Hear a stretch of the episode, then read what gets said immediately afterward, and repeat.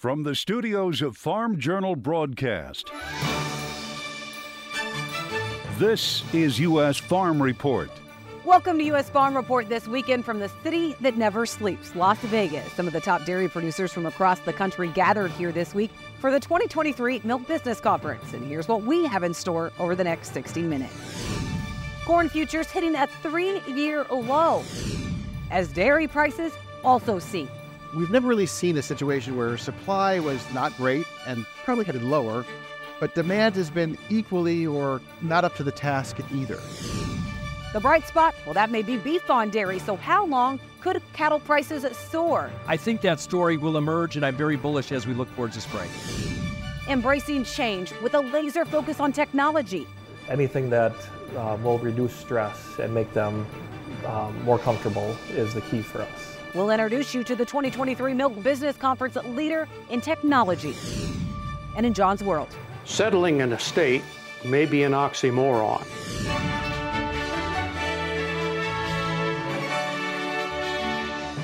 U.S. Farm Report, presented by Pioneer. What's next happens when the testing grounds meet the proving grounds. Pioneer, what's next happens here. Now for the news, it's a big topic here at the Milk Business Conference, a trade dispute settlement panel rejecting a U.S. complaint that Canada is improperly limiting access to its dairy market. That panel set up to look at the issue under the U.S.-Mexico-Canada agreement.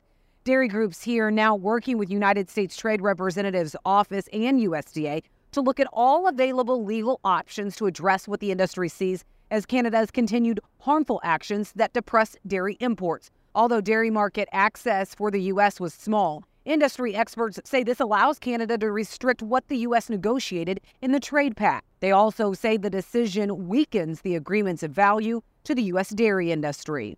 What it is more impactful than anything is the fact that Canada can get away once again with negotiating an outcome and then renegotiating by legal terms to avoid compliance. Well, House Ag Committee leadership also reacting negatively to the announcement. Chairman Glenn G.T. Thompson and Ranking Member David Scott released a statement saying, quote, "We are disappointed in the decision of the dispute panel, and it's critical the U.S. encourage and enforce USMCA, and this decision allows Canada to continue their questionable protectionist practices that disallow fair access to Canadian markets. We appreciate Ambassador Tai and the Biden administration's continued pursuit to ensure fair market access for U.S. dairy producers," end quote.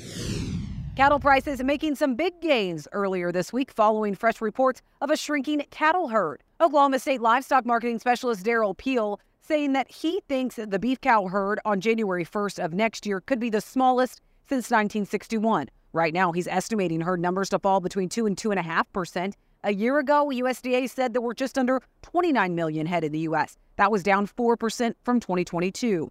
Peel says given recent prices, he would have expected decent numbers at auction. That just hasn't been the case this fall. If you look specifically at this fall, during our so-called fall run of calves, if you will, but we're down about 13 to 14% year over year.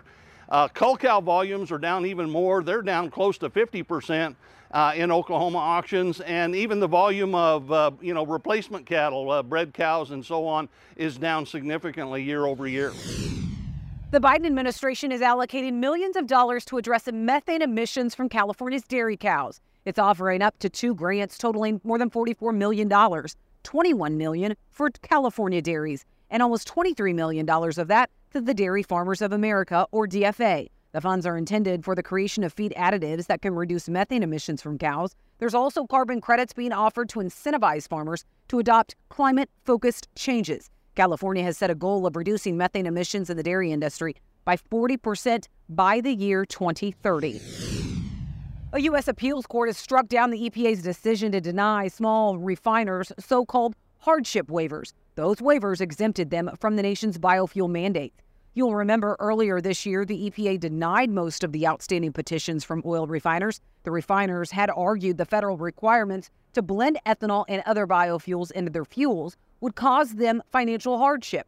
A coalition representing farmers and ethanol producers responded to the ruling. They say while they're disappointed, this is not the final word on the issue. And most importantly, there's a lawsuit pending in the D.C. Circuit Court. And that's really where this all belongs. This is an issue. The RFS is an issue that is national in scope. The small refinery exemptions are national in scope. Cooper says that lawsuit will be heard early next year and will sort out where EPA goes from here on SREs. That's it for the news. Will the Southeast finally seen a drink of rain? We'll have a check of your weather coming up next. And now for the holidays, you have a chance to sign up to win Case IH Holiday Giveaway. Each lucky winner will get a Case IH prize pack full of great gifts. And one lucky winner will be drawn each day from Monday, December 18th through Friday, December 22nd. We will announce those winners on Ag Day. Then the grand prize, that finale, that winner, announced on U.S. Farm Report on December 23rd through the 24th. They will win a Farmall C pedal tractor. To enter, head on over to the website on your screen, caseihholidaygiveaway.com. U.S. Farm Report weather is brought to you by H&S Manufacturing. The new PS6138 Power Spread Live Bottom Vertical Beater Manure Spreader has a 373 cubic foot heaped capacity, 5/8 inch grade 80 marine log chain, and removable vertical beater assembly with 1/2 inch flighting and replaceable blades. Find out more at the H&S website. Time now for a check of weather with meteorologist Matt Engelbrecht. Matt, the Southeast seen some much needed rain, also seen some more moisture in the middle of the country this week. So are we seeing the pattern shift after such a dry summer and fall in those areas? Well, we're trying.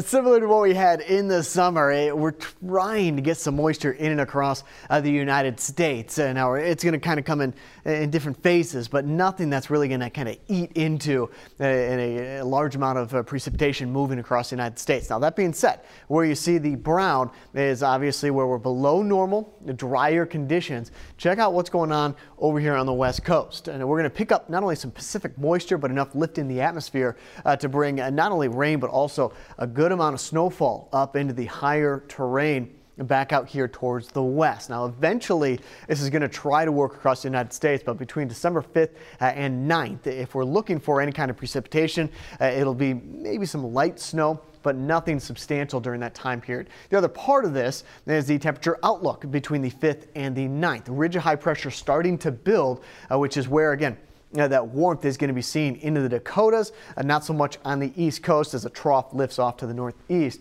But with the combination of the Pacific moisture and a trough trying to dig back off here on the West Coast up over the ridge that's going to develop, that's why this is going to be the pocket of some heavy precipitation, especially some heavy snow up in the higher elevations. So estimated rainfall over the next 7 days. Some of this could be snow as well. Look at the contour back here on the West Coast, pretty dry through the middle part of the country. And then on the East Coast, we're going to get a couple of systems that are going to try to move through, pick up maybe an inch of rain, possibly some snow. This is over the next 7 days. It's all about everything kind of coming together just right for snow over on the East Coast. Otherwise, a pretty dry start to December. And here's one of the reasons why. The jet stream, as we go into next week, will continue to support warmer than average conditions where that ridge develops. So you got a soft ridge trying to develop here, but especially right there. That's the ridge. And then we open up the Pacific moisture, which is one of the reasons why we have a heavy rainfall in and across parts of Oregon and into Washington. By Tuesday and Wednesday, a weak clipper system is going to dive down to the east in its wake. That's going to set up that next ridge and the above average high temperatures Wednesday, Thursday, and Friday of next week. So really the only shot of some, I'd say, significant rainfall, possibly some snow, is going to be with this clipper system. It's not going to dig all that far down to the south and exit off towards the east. So above average conditions starting as early as Wednesday, but carrying us all the way through most of the weekend. Thanks, Matt. Well, South American weather really the focus of the markets right now. So is the crop really in trouble in South America? That's next, as our marketing roundtables happen from the Milk Business Conference next.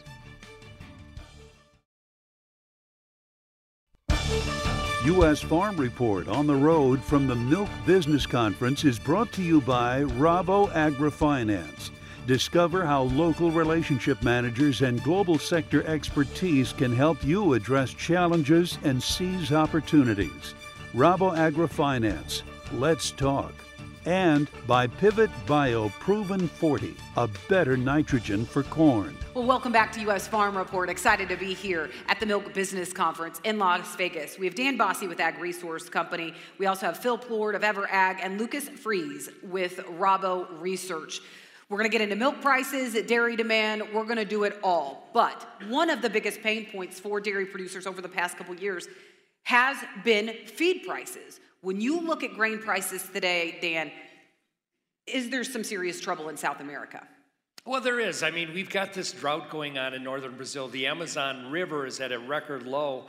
You know, again, this needs to go on. We've only got 80% of the soybean crop in the ground as we see it today. So, you know, as we think about the future, it's very key. But the month of December and January weather will determine how bad is bad. But we're not happy. I have some Brazilian farmers that have already planted corn, first crop corn and soybeans maybe 3 or 4 times. So it's a problem that we need to watch. It would completely change the grain and feed markets should Brazil have a problem. It would completely change. I mean, you look at Argentina last year, we saw the drought impacts, but that largely impacted Argentina. You look at Brazil, I mean, are you trimming back your forecast right now for both corn and soybeans? We are. We started out at 163 million metric tons on beans. Our team being in the fields are down to 156. I need to get under like 151 or 150 if I'm really going to get the bean and meal market going even more. Meal's already got a bid today because of last year in Argentina, but it's things that should keep you up at night. Weather globally and in Brazil today is not normal. Well, we've been talking about it. Milk prices, not pretty, especially when you look compared to a year ago. So as you said today, you're looking at declining cow numbers. Phil, do you think that we will see milk prices start to trend higher into 2024? I think they'll be better. I think that for the first time in the years that I've been looking at dairy markets, we've never really seen a situation where supply was not great and probably headed lower, but demand has been equally or not up to the task either. And so in a vacuum, if we said, hey, look, US milk production is down 0.5% and Europe is barely break even and New Zealand's not doing well, what's the milk price? I'd say, well, it's gonna be $20 or something like that. We do not have oversupply anywhere in the world right now, but we have a lot of under demand, and that's been really holding the markets back. I don't think the supply is gonna get any better anytime soon, but the demand has to pick up if we're gonna see some fireworks. Lucas, do you think there is a demand problem right now? I think it's absolutely true. If you look at the health of the consumer in the US, if you look at our foreign markets, which are a big share of where we're exporting almost 20% of our product to, we're seeing signs of kind of worrying demand all around the world. And like Phil said, I think it is almost kind of miraculous when we look at the US or the European Union or New Zealand, all these key areas. For once, it's nice to not have a burdensome oversupply, so it's up to demand to pick up. When we were at World Dairy Expo, Dan, you talked about, you know, you were bullish on protein into 2024. Is that still the case? No, we see 2024 as a year of protein. We think that beef prices will reach record highs. We see the pork market finally starting to turn as there's more liquidation. Poultry has a story. So I'm bullish of protein. I think milk protein could have a place at the table, but we need the powder market to come along if we're really gonna have some bullishness in milk. That's something I would watch very carefully in the first quarter. Demand domestically, seasonally, we typically see that pick up right now. Are we seeing that with butter? And what is the situation with cheese, Phil? Well, on butter, I think that, you know, the numbers are okay, but they're nothing spectacular. Record high prices don't help from a consumer perspective. And one of my theories is that I think consumers in the position they're in are not stocking up. So there's less pantry stocking today. And so instead of buying 3 pounds of butter because it's on sale, they might be buying 2 or 1. Are you worried about that demand, though, as we continue into next year domestically, Lucas? I don't think it's going to get a lot better or worse. I'm sorry. No, that's, you don't think it's going to get a lot better or worse? Yeah. I think the butter, we almost saw it this year, Phil, with the carryover effect into the spring because of that limited buying in the fall. I'm a little bit more worried on the cheese side of things. We typically would see seasonally high prices here in the fourth quarter, and we just haven't been able to get traction on cheese, which is a little bit concerning to me. Well, yeah, I mean, I think the consumer is strapped, and, you know, student loan payments, you know, reduced government benefits, the whole long higher interest rates, a long list of items. And, you know, if you look at the big three, or, you know, big three public pizza companies, none of them had a great third quarter. And, you know, I mean, I think that the consumer is just backed into a corner, and they're dialing it down a little bit. All right, well, we have a lot more to talk about, but first, we need to take a quick break, and then we'll have much more right here on U.S. Farm Report.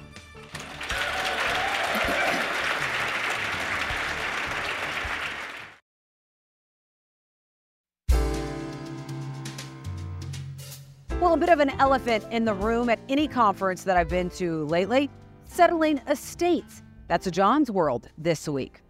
Farmers have struggled with the same business and family problem essentially forever.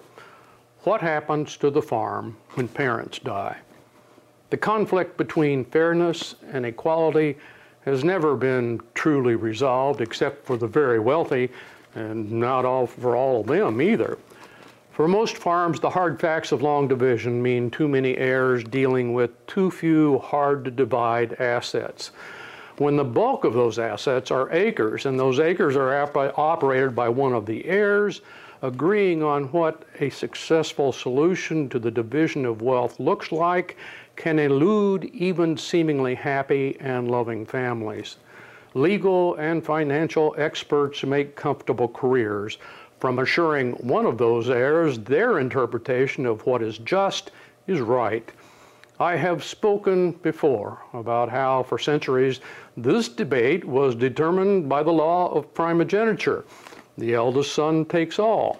Once women achieved largely equal rights and such laws were repealed, the arguments really began, and many families never recovered.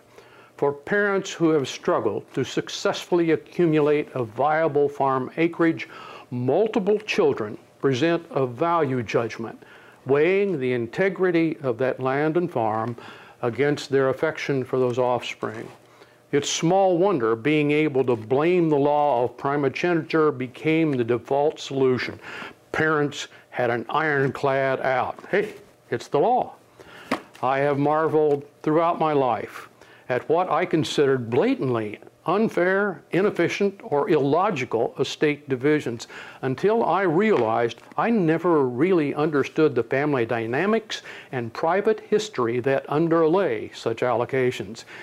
Even those instances where great care was made to be as even-handed as possible often ended up with fractured family relationships and precarious farm viability. It has been discouraging to witness. Estates are almost never just an economic problem to be solved. For the heirs and even the parents, dividing the wealth serves other purposes, from offsetting the life challenges and needs of each offspring to delivering an emotional message of approval or reprimand. Who gets what will be interpreted by the heirs this way regardless. If ambiguity in the will invites misinterpretation or, sadly, litigation, the quiet truth about these wealth transitions becomes obvious. Settling estates too often ends up about settling scores. So true. Thanks, John. Well, we need to take a quick break, and then Tractor Tales with Mashita Rupi. That's next. Tractor Tales on U.S. Farm Report is brought to you by Farmall, 100 years of milestones, community, and memories. Since 1923, it's been the one for all. Celebrate with Case IH at farmall100.com. Tractor Tale time, folks, and we are headed to Kansas to visit with Melvin Snoke about his International 656. I wanted something with a loader that I could put up a machine shed without climbing on a ladder all the time and push some brush and move some dirt. And moving dirt with a tricycle tractor without power steering is not a good way. So I bought this, and that's about all I do with this one is use it on the front end loader. Yes, the loader's a little big for a tractor, so I made my own brackets to kind of adapt it out to the wider body. But that's the primary use for this one, is just to front-end loader. I do have a rear blade for it. It's got the real three-point on the back. I've got a plow that I have used to plow up some terraces, fill in some mud holes, but it's primarily just for conservation repair. When I went off to college, the biggest tractor Dad had was a 560, and this is basically the same thing, only with a wider hood and newer design and newer brakes and all that stuff. It makes me think back of when I was finishing high school and in college. I act more like my dad all the time. I look back, I guess it rubbed off. And I hope that's what happens for the next generation, that it too rubs off the values, the work ethic, the pride of taking care of stuff, keeping the old stuff running. Dairy producers from across the country are embracing technology on the farm, but for one Wisconsin dairy, they're not only embracing the change, they're often the conduit. We travel to Pagel's Ponderosa Dairy for a Farm Journal Report next.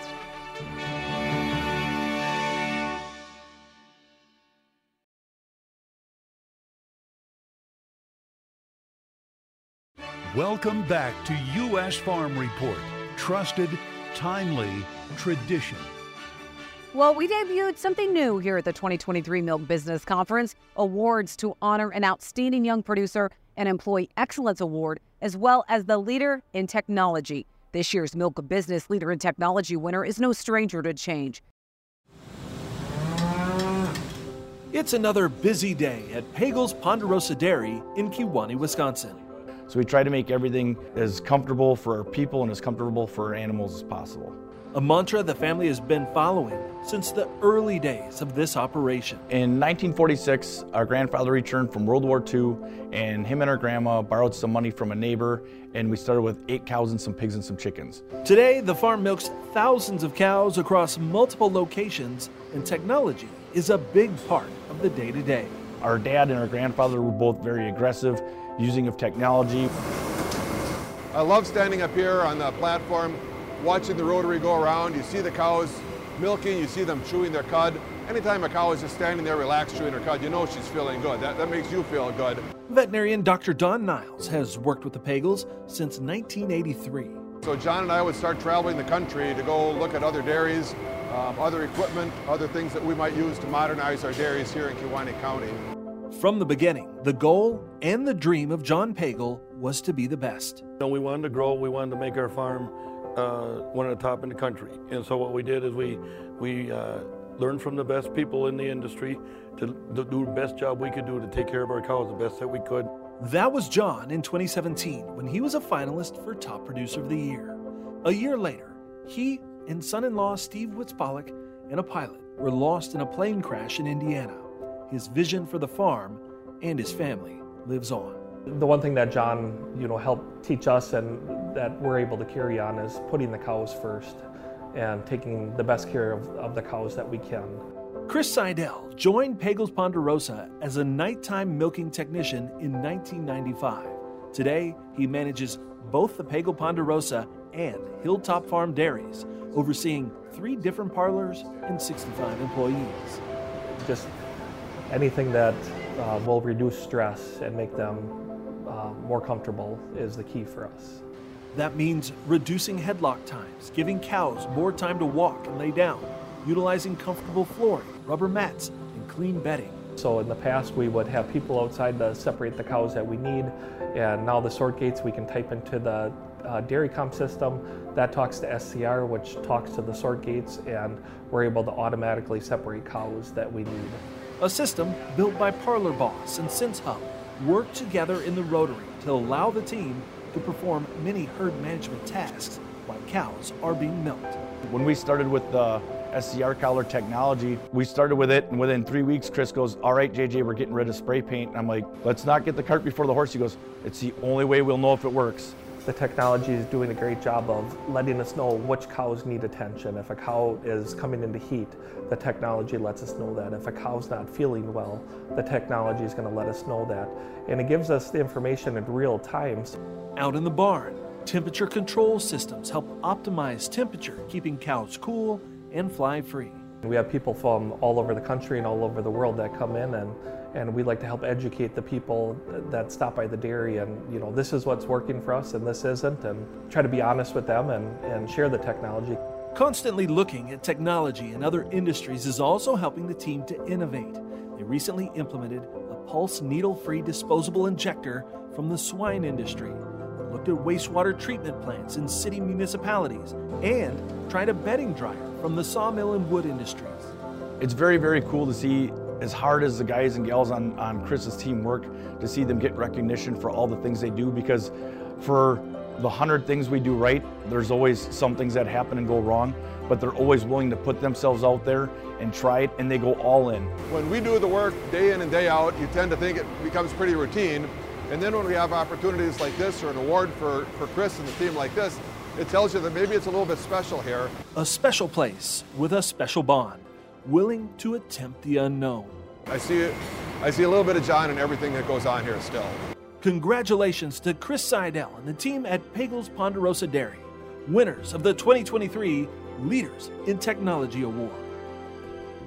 Thank you, Clinton. And we'll introduce you to the other two winners in the coming weeks. But up next, could beef prices continue to soar in 2024? And is that the biggest opportunity for dairy producers in the new year? Our Marketing Roundtable is next. U.S. Farm Report is brought to you by Lamar's Toy Store, the largest and most diversified farm toy store in the U.S.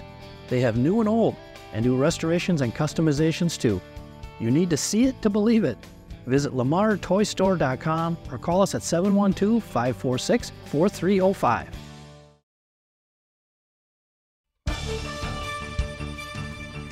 Welcome back to U.S. Farm Report this weekend. Dan, you mentioned that you're still bullish when it comes to beef. So do you think the biggest opportunity for dairy producers, do you think it's still beef on dairy?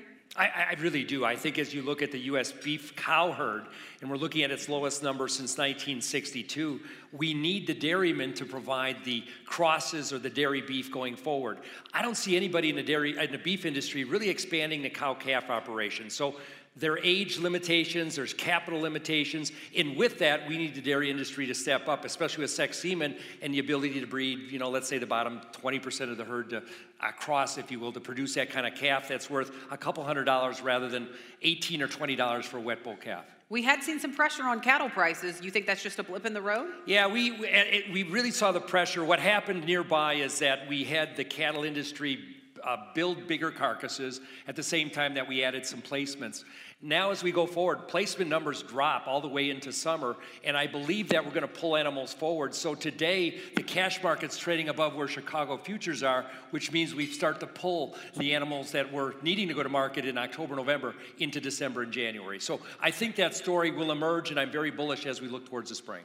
But when you look at some of our biggest competitors on a global scale, New Zealand, Europe, New Zealand specifically, is it pretty much a given that we are going to see them to continue to decline with milk production? We've done a lot of work on this at Rabobank, and when we look at some of the challenges that our key competitors are facing, so whether it's sustainability or regulatory, we do foresee production in Europe and New Zealand declining. In the longer term, it creates a tremendous opportunity for the U.S. to capture those export markets, to continue to grow our export share and capitalize on what we think is also growing global demand for dairy around the world. So you think the U.S. is in the best position to take advantage? I think that we are in the best position, and in fact, we even foresee kind of a demand gap that we don't know who around the world is going to be able to supply what we foresee as growing global demand by, say, 2030 or even beyond as our competitors decline their milk production. Phil, I asked Dan what the biggest opportunity he thought was for dairy producers, and of course we talked beef on dairy, but other than beef on dairy, what do you think is going to be the biggest opportunity that these dairy producers can take advantage of in 2024? Well, I think that export markets are so vital. And, I think we're finally starting to see European milk production get down to a level where we're seeing prices in Europe catch hold. Maybe the European economies, maybe have bottomed out. And so I think that, right now we can get export business when cheese is $1.50. That's not very exciting for the U.S. dairy farmer. I see that floor going up next year. So even if prices don't skyrocket, there's a higher floor in prices. And I think the protein space is incredible. The whey proteins, if you look at it, whey protein isolate, whey protein concentrate, the stuff you buy in nutrition stores or whatever, those prices are really elevated historically, and the demand has been rock solid. The demand numbers haven't buckled under the weight of high prices. And so it's been a weird wholesale market this year, but for dairy farmers, the whey market, I think, is a bright spot for 2024. When you look at the U.S. dollar, that's definitely been a weight on exports, Dan. We just saw the biggest monthly decline that we've seen in the U.S. dollar index since November of 2022. Yep. But how much more do we need to see this dollar index come down to really propel some of this export demand? Unfortunately, it's more percentage points, but I can tell you that the hedge fund industry is starting to look at the raw material space again. And so if you think about money coming into our futures markets or Chicago, it's been leaving since May of 2022. It's now starting to say, well, maybe there's an opportunity as we look towards a new year. So if the dollar keeps falling, it pressures farmers overseas, keeps their production down, and it incentivizes maybe a better export story here in the U.S. And the interest rates matter in that picture too, right? Oh, absolutely. Yeah. I mean, the interest rates have, I think, stopped going up, Phil, in my thought process. The question is, do they come down? And I don't know how fast that happens because we still have a very strong wage and employment picture here in the United States. Phil, how long typically does it take for us, once we see the softening of the U.S. dollar, then to really show up in our export markets? I think that the story has multiple layers. I think it always matters who has product and who doesn't more than the value of the U.S. dollar. So I think the U.S. dollar dictates overall pricing maybe at a high level. I don't know that it makes, you know, we have to be more competitive, so but I think we got a few percentage points to go. And I think maybe to wrap this up, as we look towards Mexico, our biggest customer for U.S. dairy, yeah. We had a tremendous year this year, regardless of declining demand in other parts of the world, and that's going to be the bright spot going forward. But Mexico had a very strong peso this year, too. That's true. They're an outlier. That helps. All right. Well, we appreciate all of you being on the show this weekend. All right. We need to take another break, and then we'll be back with more U.S. Farm Report. The Cotton Harvest Tour on U.S. Farm Report is brought to you by Delta Pine, dedicated to cotton, committed to you. Well, drought and high heat, that combo really put a damper on crop production in West Texas and the Texas Panhandle this year. And as we wrap up our 2023 Delta Pine Cotton Harvest Tour, it's those weather extremes that wiped out hopes of a dryland crop in the area early on. No matter where you go in West Texas this year was just kind of a devastating year. The story is the same. This is my 49th crop, and it's been the toughest one to make. The 2023 cotton crop is one these farmers would like to forget. I've talked to a lot of my farmer friends, stuff like that. It's one of these things, let's get this one behind us, get it out of the books, and let's get on to a better one. Bobby Rackler says everything that could go wrong this year did. Just everything went against it. 46 days of over 100 degrees, no humidity. The combination of heat and drought dried up hopes of growing a crop. Casey Jones's farm ground is right on the edge of Lubbock, and he says 2023 ended up producing a lot of similarities to 2022. You know, we started off really dry and windy from all the way from February, March, April. We had heavy sustaining winds with 82-mile-an-hour straight-line winds. After winds and drought demolished cover crops and winter wheat area farmers had planted late last year, they finally saw some rain that delayed planting. 13 inches rain in May, and you know, really thought that was going to be change our luck a little bit and kind of go into a summer that was actually wet. But that relief was extremely short-lived as the summer weather zapped the moisture that came in May. We sustained 100 degrees for 60 days plus, and so you can understand, I mean, people don't do good in 100 degrees, so you can imagine what plants do with limited water or, you know, even excessive water. It's really tough. The fields of what these farmers are harvesting now are all that's left. Everyone I've talked to, they're all disappointed. Their yields are way down. Some of them lost all of it, and they're not even harvesting. Fields that have no irrigation didn't even survive the harsh weather this year. The dry land is a total failure. And like I said, all this irrigated is making a half of what it usually makes. Usually a normal year, this drip, 2-gallon drip will make 3 bales, but this year it's only making about a bale and a half, near as we can tell. With delayed planting and then warm weather this fall that delayed their first freeze, harvest is running a couple weeks behind right now. But Jones thinks with such a dismal crop, harvest on his farm may only last a week. I've heard that across the board around here. It's about 2 bales, 2 1/4 on drip, and then I've got some pivots that'll probably go anywhere between a bale and a bale and a half. As cotton prices drop, these farmers know profits will be slim. But in this area of the country, they also have to protect one of the most precious resources they have. We started the first drip in 2008. It was just a better usage of the water, no evaporation. I was skeptical at first, but I found out, yeah, it'll work. And it stretched our water a lot more. Rackler says this farm used to have 3 pivots, pumping 1,200 gallons a minute. Now I'm down to 500 gallons on these same wells, and it's just stretching your water further and utilizing it the best way you can. But drip irrigation comes with a cost, as it's double the price of pivot irrigation systems. Yet it's those investments these farmers hope will pay off longer term. It's kind of the rule of 10. You know, you're going to get several good years in there. You're going to get a lot of bad years, and you've got to make sure to manage those bad years with the good years. Investing in the future while also surviving the harsh realities of 2023. Jones says there's only one way to summarize the year that West Texas farmers just endured. Let's wait for next year. Well, when we come back, customer support this weekend.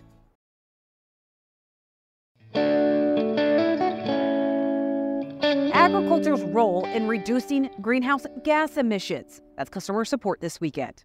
From Greg Wegener in Overland Park, Kansas. John Kerry recently said agriculture generates 10% to 12% of all greenhouse gases. The food business as a whole generates 1/3 of all global emissions. We cannot get to net zero unless ag is front and center as part of the solution. You cannot warm the planet and still expect to feed it. Agriculture has made vast improvements in productivity. As the world population grows, how can we achieve what John Kerry expects? Well, frankly, Greg, I don't think we will meet any of the emissions goals. This serious threat to how we live has become political to the extent that it's possible we will not just abandon the effort here in the U.S., but undo some of the progress already made. It will take more and worse Phoenix summers, severe crop failures, and complete unavailability of home insurance in fire and hurricane areas before even grudging acknowledgement of a problem will come about. Even then, assigning blame to GHG emissions will remain controversial for many. By that time, we could be long past climate tipping points and facing more serious consequences. As for the figures you quote, researching ag's contribution to emissions produces a bakery of pie charts. The 10 to 12% share for ag is for the U.S. only. Globally, the number is around 24%. The animal sector contributes the largest share, and cattle the biggest part of that, especially when feed production emissions are added in. You can find other estimates, but these appear to be in the mainstream. This spotlight on beef, and to a lesser extent dairy, accounts for many of my doubts about meeting the emissions goals, at least in agriculture. Consumers like beef, and with that enormous industry, will resist any persuasion to reduce consumption. The bright spot may be other sectors reducing their emissions faster than expected. Sheer economics and advancing technology will drive power generation's emissions down, I think. Even a modest proportion of EVs will do the same for the transportation share. While I am pessimistic about rapidly slowing emissions in ag, I do think population decline will occur sooner and faster than forecast. Now, anyway, so fewer humans will be contributing and having to adapt with difficulty to a different climate. Whether GHG emission reductions then can reverse the warming trend is debatable, though. Thanks, John. Well, the dairy industry is on the leading edge when it comes to reducing emissions. You talk to the dairy industry, whether it's producers or agribusinesses here at Milk Business Conference. Dairy farmers are not the problem when it comes to meeting climate goals. They are part of the solution. Well, one of the biggest pain points for dairy producers, labor. And one dairy is getting creative, and that may be the secret to their labor success. We have that story next. U.S. Farm Report is brought to you by Taranis, moving the acre forward. Every acre tells a story. Find yours at acreforward.com. That's acreforward.com.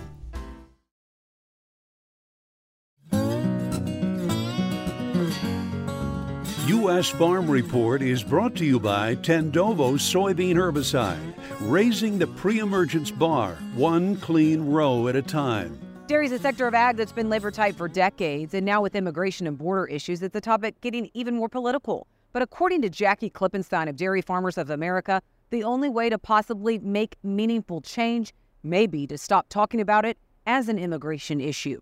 I believe we need to separate the issue of immigration from farm labor, because when we talk about immigration, it's very emotional for a lot of people and it means something different for everybody. in dairy and in agriculture, we're looking at trying to find people that want to come work on our farm. It's a different story. It's about visas. It's about making sure we've got folks on the operation who can deliver the nutrition that consumers want. It's not an immigration story. Well, dairy farmers are having to get creative in how to attract and retain employees. Just take Wisconsin dairy farmer Katie Grinstead as an example. There's not one single ingredient to retaining and keeping employees. It takes a big mixture of a lot of different ingredients put together.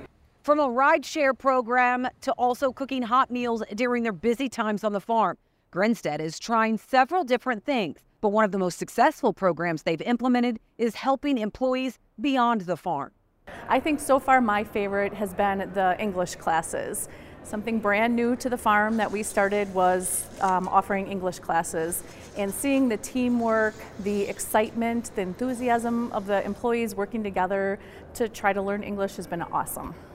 It's the little things that can pay dividends in the end. Thanks, Katie. Well, that does it for U.S. Farm Report this weekend. Thank you for watching. Be sure to tune in next weekend. We're back in the studio, finally, and we'll work to build on our tradition. Have a great weekend, everyone. U.S. Farm Report is produced and distributed by Farm Journal Broadcast.